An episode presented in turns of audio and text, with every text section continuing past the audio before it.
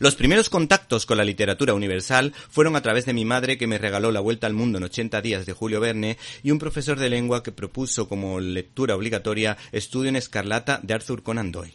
Eso me permitió eh, encaminarme a la lectura y de alguna manera también conocer las claves del método deductivo e inductivo, ya que Arthur Conan Doyle se adelantó a lo que se entiende como policía científica, ya que el señor Holmes recurría al método científico en sus pesquisas detectivescas, algo nada habitual en la época. El caso es que tanto el cine como la televisión como el mundo del TVO han recurrido a este icono de las historias de detectives.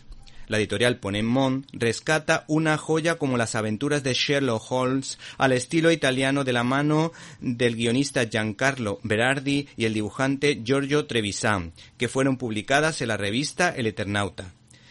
Este escritor y guionista logra captar la esencia de un personaje tan particular con un guion ágil donde se guarda cierto equilibrio entre los diálogos y la imagen y la acción, lo que te permite seguir la trama y a la vez disfrutar de la historia de amistad entre Holmes y Watson la complejidad de sus protagonistas queda patente y su toque de ironía y su característico sentido del humor también están bastante bien reflejados. Por otra parte, Trevisan, el dibujante, utiliza una técnica de dibujo un tanto sucio que me encanta. ¿Te está gustando este episodio? Hazte fan desde el botón apoyar del podcast de Nivos.